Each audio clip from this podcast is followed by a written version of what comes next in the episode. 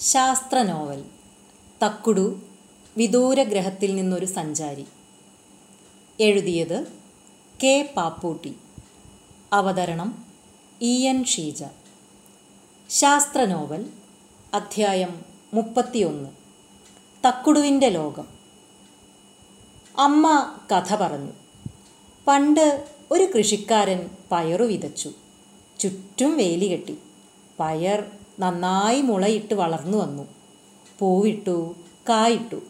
ഒരു നാൾ രാവിലെ നോക്കുമ്പം ഒരു ഭാഗത്തെ പയറൊക്കെ ഏതോ ജീവി തിന്നുപോയി. വേലിക്ക് കേടൊന്നുമില്ല താനും. അന്ന് രാത്രി കൃഷിക്കാരനും കുടുംബവും കാവലിരുന്നു. പാതിരാ കഴിഞ്ഞപ്പം മാനത്ത് നിന്ന് ഒരു പശു ഇറങ്ങി വന്നു. ദേവേന്ദ്രന്റെ കാമധേനുവാണ് കൃഷിക്കാരൻ പറഞ്ഞു. നമുക്കിന്ന് ദേവലോകത്ത് പോകാം. കാമധേനു തിരിച്ചു പോകുമ്പോൾ കൃഷിക്കാരൻ അതിന്റെ വാലിൽ കടിച്ചു തൂങ്ങി. അമ്മയെ വലത് കൈകൊണ്ടും ഭാര്യയെ ഇടത് കൈകൊണ്ടും പിടിച്ചു. രണ്ട് മക്കളും കാലിൽ തൂങ്ങി.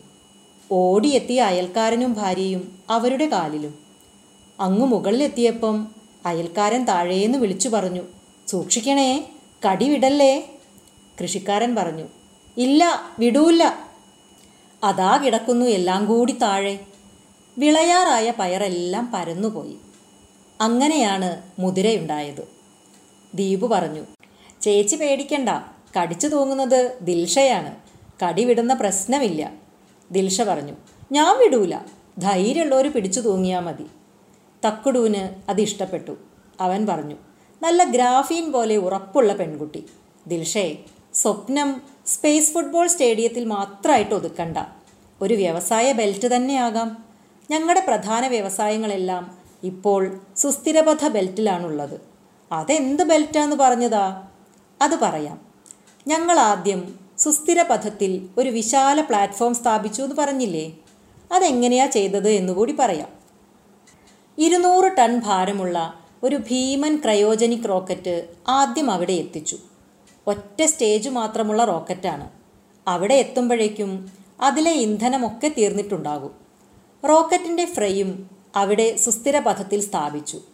പിന്നാലെ അതേപോലത്തെ പത്തെണ്ണം കൂടി എത്തിച്ച് എല്ലാം കൂട്ടിച്ചേർത്ത് രണ്ടായിരത്തോളം ടൺ മാസുള്ള ഒരു പ്ലാറ്റ്ഫോമാക്കി അതിലാണ് എലിവേറ്ററിന്റെ മുകളറ്റം ഉറപ്പിച്ചത്.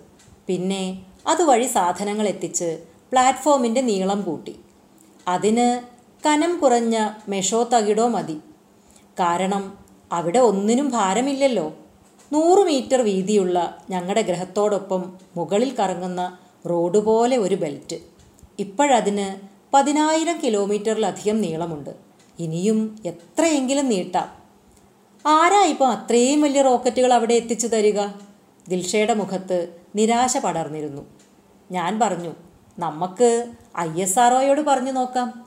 സ്പേസ് ഫുട്ബോൾ ക്ലബിൽ അവരെയും ചേർക്കാമെന്ന് പറയാം. ദിൽഷ നല്ലോണം സോപ്പിട്ട് പറഞ്ഞാൽ നടക്കും. എല്ലാവരും ചിരിയോട് ചിരി. മാഷ് ചിരിച്ചുകൊണ്ട് പറഞ്ഞു ആ ബെൽറ്റിൽ ആദ്യം ഒരു വലിയ റോക്കറ്റ് വിക്ഷേപണ കേന്ദ്രം സ്ഥാപിക്കാം എന്ന് പറഞ്ഞാൽ മതി. ഇല്ലെങ്കിൽ നാസയോ ചൈനയോ ആദ്യം സ്ഥാപിച്ചു കളയും എന്ന് ഭീഷണിപ്പെടുത്തണം. അവിടുന്ന് വാഹനം വിക്ഷേപിക്കാൻ ചെറിയ റോക്കറ്റ് മതി എന്ന് ബോധ്യപ്പെടുത്താൻ ദീപുവിനെയും കൂടെ കൂട്ടിക്കോ.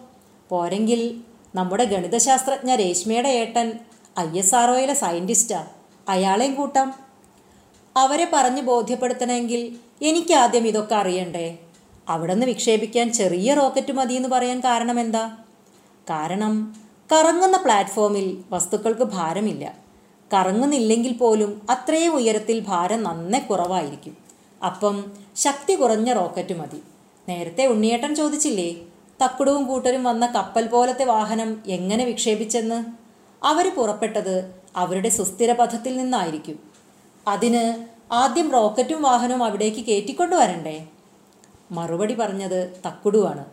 അതിനല്ലേ ഉണ്ണിയേട്ട എലിവേറ്റർ വൈദ്യുതി മതി അതിന്. കത്തിക്കുന്ന ഇന്ധനമൊന്നും വേണ്ട. ഓരോരോ ഘടകങ്ങളായി എത്തിച്ചു കൂട്ടിച്ചേർത്താൽ മതി. അതിന് ആദ്യം ഞങ്ങൾ വൈദ്യുതി ഉണ്ടാക്കണ്ടേ? സാധനങ്ങൾ മുപ്പത്താറായിരം കിലോമീറ്റർ പൊക്കിക്കൊണ്ടുവരാൻ കുറച്ചെങ്ങാൻ മതിയോ വൈദ്യുതി? അതിനുള്ള വൈദ്യുത നിലയം പ്രവർത്തിക്കാൻ ഇന്ധനം കത്തിക്കണ്ടേ? വേണ്ട ഉണ്ണിയേട്ടാ. ആ ബെൽറ്റിൽ എത്ര ആയിരം കിലോമീറ്റർ നീളത്തിൽ വേണമെങ്കിലും രണ്ടു വശത്തും സോളാർ പാനൽ സ്ഥാപിക്കാം. വായുവിന്റെ തടസ്സം പോലുമില്ലാതെ രാവും പകലുമില്ലാതെ അതിൽ സൂര്യപ്രകാശം വീഴും. അതുകൊണ്ട് വൈദ്യുതി സൂക്ഷിച്ചു വെക്കാൻ ബാറ്ററി പോലും വേണ്ട. ഗ്രാഫീൻ ബെൽറ്റ് വഴി ഭൂമിയിലേക്കും കൊണ്ടുവരാൻ വൈദ്യുതി. ഇഷ്ടം പോലെ വൈദ്യുതി. നിങ്ങളുടെ താപനിലയങ്ങളും ആണവ നിലയങ്ങളും ഒക്കെ പൂട്ടാം. ഹായ് അത് പറ്റുംല്ലേ മൈഥിലി ആവേശത്തിലായി. അമ്മയ്ക്കും ആ സാധ്യത ആവേശം നൽകി. മാഷ് പറഞ്ഞു അമേരിക്കയിലെയും റഷ്യയിലെയും ശാസ്ത്രജ്ഞരും സ്പേസ് എലിവേറ്ററിനെ കുറിച്ച് ആലോചിച്ചത് ഭൂസ്ഥിര പഥത്തിൽ ഒരു വിക്ഷേപണ കേന്ദ്രം സ്ഥാപിക്കാം എന്ന സ്വപ്നം കണ്ടുകൊണ്ടായിരുന്നു. പക്ഷേ നമ്മുടെ സമ്പന്ന രാജ്യങ്ങളിലെ രാഷ്ട്രീയ നേതൃത്വങ്ങൾക്കൊന്നും അത് ഇതുവരെ ബോധ്യപ്പെട്ടിട്ടില്ല. അപ്പം പിന്നെ ആകാശത്തെ സോളാർ പാടത്തെക്കുറിച്ച് പറഞ്ഞാൽ എന്തായിരിക്കും ബഹളം എന്നാലോചിച്ചു നോക്കൂ. എണ്ണ കമ്പനികളും താപനിലയക്കാരും ആണവ നിലയക്കാരും കൽക്കരി ഖനി ഉടമകളും എല്ലാം ഒന്നിച്ചിളകൂലേ അതിനെതിരെ? ഞാനും കൂടും അവരുടെ കൂടെ. അച്ഛന്റെ പ്രഖ്യാപനം എല്ലാവരെയും അത്ഭുതപ്പെടുത്തി. അതെന്താ ഉണ്ണിയേട്ടൻ അങ്ങനെ പറയുന്നേ? അൻവർ മാഷ് അത്ഭുതത്തോടെ ചോദിച്ചു. അതെന്താണെന്നോ? ശാസ്ത്രം മാത്രം കണ്ടാൽ പോരാ. സമൂഹത്തെയും കാണണം. കോടിക്കണക്കിന് ആളുകളുടെ തൊഴിൽ പോകും. എനിക്ക് പോലും ജോലിയുണ്ടാവില്ല. കാരണം എണ്ണയും കൽക്കരിയും എത്തിക്കേണ്ടെങ്കിൽ റെയിൽവേ നഷ്ടത്തിലാകും പൂട്ടും. മാഷുടെ ആവേശമെല്ലാം പോയി. കുട്ടികളും അങ്കലാപ്പിലായി. അല്ലെങ്കിലും ഇതൊന്നും നടക്കൂല മാഷേ മൈഥിലി പറഞ്ഞു. വായു ഇല്ലാത്ത സ്ഥലത്ത് പോയി ശാസ്ത്രജ്ഞർക്ക് റോക്കറ്റ് വിടാൻ പറ്റുമോ ആരാ ആ ബെൽറ്റിൽ കൊണ്ടുപോയി സോളാർ പാനലുകൾ വെക്കുക? ഒക്കെ തക്കുടുവിന്റെ സ്വപ്ന. എന്നാൽ ബാക്കി സ്വപ്നവും കൂടി പറയാം മൈഥിലി തക്കുടു പറഞ്ഞു. ഞങ്ങളുടെ മുഴുവൻ രാസവ്യവസായങ്ങളും ഇലക്ട്രോണിക്സ് വ്യവസായങ്ങളും ഇപ്പോൾ സുസ്ഥിര ബെൽറ്റിലാണ്. രാസമാലിന്യങ്ങളൊന്നും താഴെ മണ്ണിലും അന്തരീക്ഷത്തിലും ഉണ്ടാകില്ല. ഇലക്ട്രോണിക്സ് ഉപകരണങ്ങൾ നന്നായി ഉണ്ടാക്കാൻ കഴിയുന്നതും വായു ഇല്ലാത്ത ഇടത്താണ്. ആരാ അവിടെ പണിയെടുക്കുക? വായു ഇല്ല വെള്ളമില്ല ഭക്ഷണമില്ല. മർദ്ദമില്ലാത്തതുകൊണ്ട് സ്പേസ് സൂട്ട് ധരിച്ചു വരേണ്ടി വരും പണിയെടുക്കാൻ. അതൊക്കെ നടക്കുന്ന കാര്യ? അടുത്തൊന്നും ഭൂമിയിൽ നടക്കില്ല എന്ന് ഉറപ്പാ. തക്കുടു ചിരിച്ചുകൊണ്ട് പറഞ്ഞു നിങ്ങൾ നൂറ്റമ്പത് കൊല്ലം യുവത്വത്തോടെ ജീവിച്ച് ഇഷ്ടമുള്ളപ്പം പാട്ടും പാടി മരിക്കാൻ തീരുമാനിച്ച ആളുകളല്ലേ?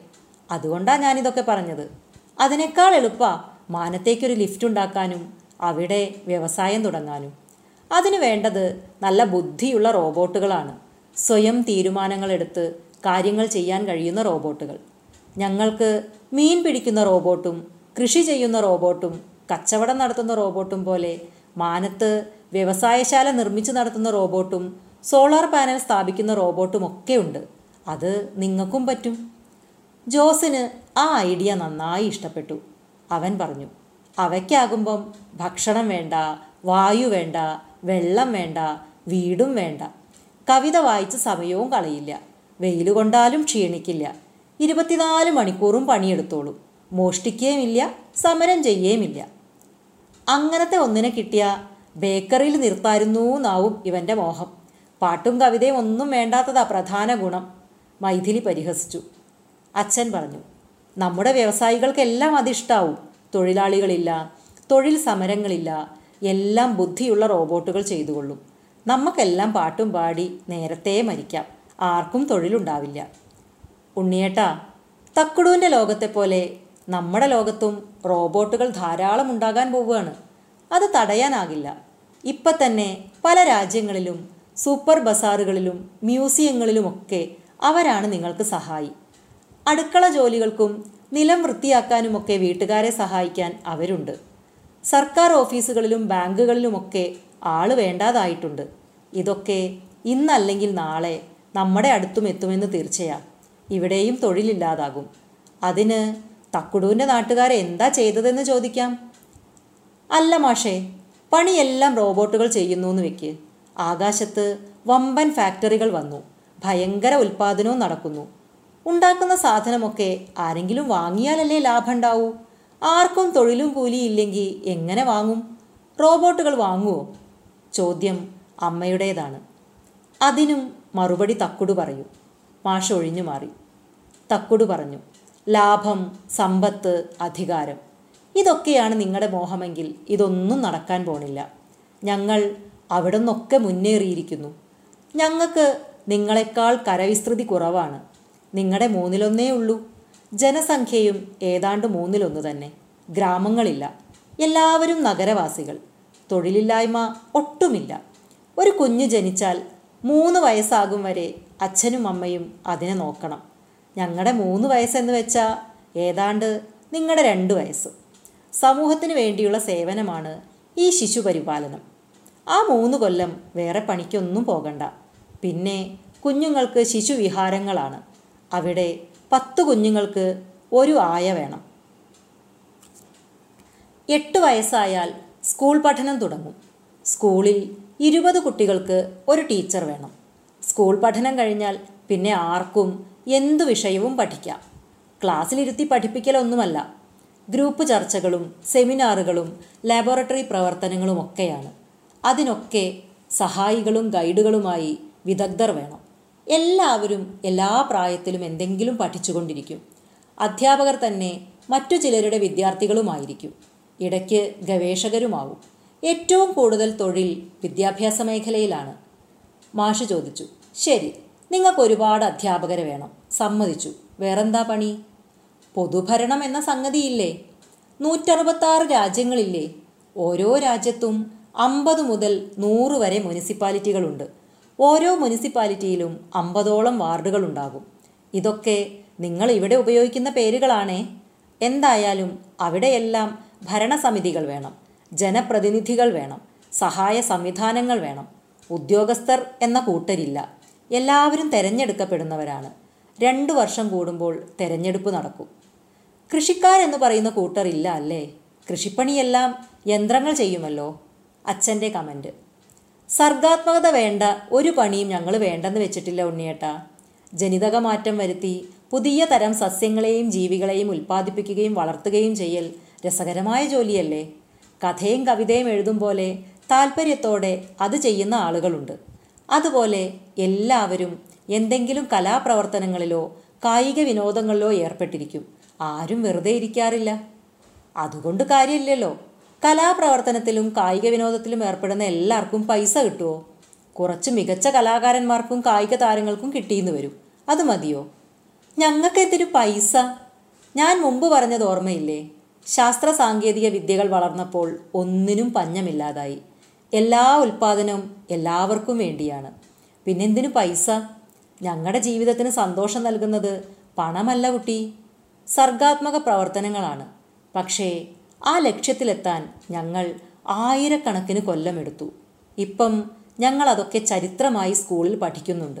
ഭൂമിയിൽ നിങ്ങളും ഒന്നുകിൽ ആ വഴി തേടേണ്ടി വരും. ഇല്ലെങ്കിൽ തമ്മിലടിച്ച് നശിക്കും. എല്ലാവർക്കും എല്ലാം വേണ്ടത്ര നൽകാൻ കഴിയുക ഒരു നല്ല സ്വപ്നമാണ്. നിങ്ങളുടെ ലോകത്ത് അതെങ്ങനെ സാധിച്ചു എന്ന് എനിക്കറിയില്ല. പക്ഷേ ഭൂമിയിൽ നടക്കും എന്ന് തോന്നുന്നില്ല. വൈദ്യുതി ആകാശത്ത് നിന്ന് കൊണ്ടുവരാമെന്ന് വെക്ക്. ലോഹങ്ങൾക്ക് പകരം ഗ്രാഫീൻ പോലുള്ള സാധനങ്ങൾ ഉണ്ടാക്കാമെന്നും വെക്ക്. പക്ഷേ വെള്ളത്തിന് വെള്ളം തന്നെ വേണ്ടേ? കൃഷി ചെയ്യാൻ ഭൂമി വേണ്ടേ? മനുഷ്യരുടെ എണ്ണം കൂടുകയല്ലേ? അതൊക്കെ ഉണ്ടാക്കാൻ റോബോട്ടിന് കഴിയുമോ ഇപ്പം തന്നെ അതിനൊക്കെ വേണ്ടി ആളുകൾ വഴക്കടിക്കുകയാണ് ഉണ്ണിയേട്ടന് ശാസ്ത്രത്തിന്റെ കഴിവിൽ വേണ്ടത്ര വിശ്വാസമില്ലെന്ന് തോന്നുന്നു. നല്ല ശാസ്ത്രവും സാമൂഹ്യ ബോധവും ഉണ്ടെങ്കിൽ സാധിക്കാത്തതായി ഒന്നുമില്ല. അച്ഛൻ ആകെ കുഴപ്പത്തിലായി എന്ന് തോന്നുന്നു. കൂടെ ഞങ്ങളും. ഞങ്ങൾ അഞ്ചു കുട്ടികളോടൊപ്പം ആറാമതൊരു കുട്ടി ഒരു മായാവി കുട്ടി. മായാവി കുട്ടിയായി കരുതിയിരുന്ന തക്കുടു ഇപ്പോൾ അതല്ല എന്ന തോന്നൽ അച്ഛനും അമ്മയ്ക്കും ഉണ്ടായി കഴിഞ്ഞു. അവൻ പറയുന്ന കാര്യങ്ങൾ ഞങ്ങൾക്ക് ശരിക്ക് പിടികിട്ടുന്നേയില്ല. പക്ഷേ ഞാൻ അവനെ അങ്ങനെ വലിയ ആളാകാൻ വിടില്ല. അതിനല്ലല്ലോ എന്റെ പേര് പോലും ഞാൻ അവന് കൊടുത്തത്.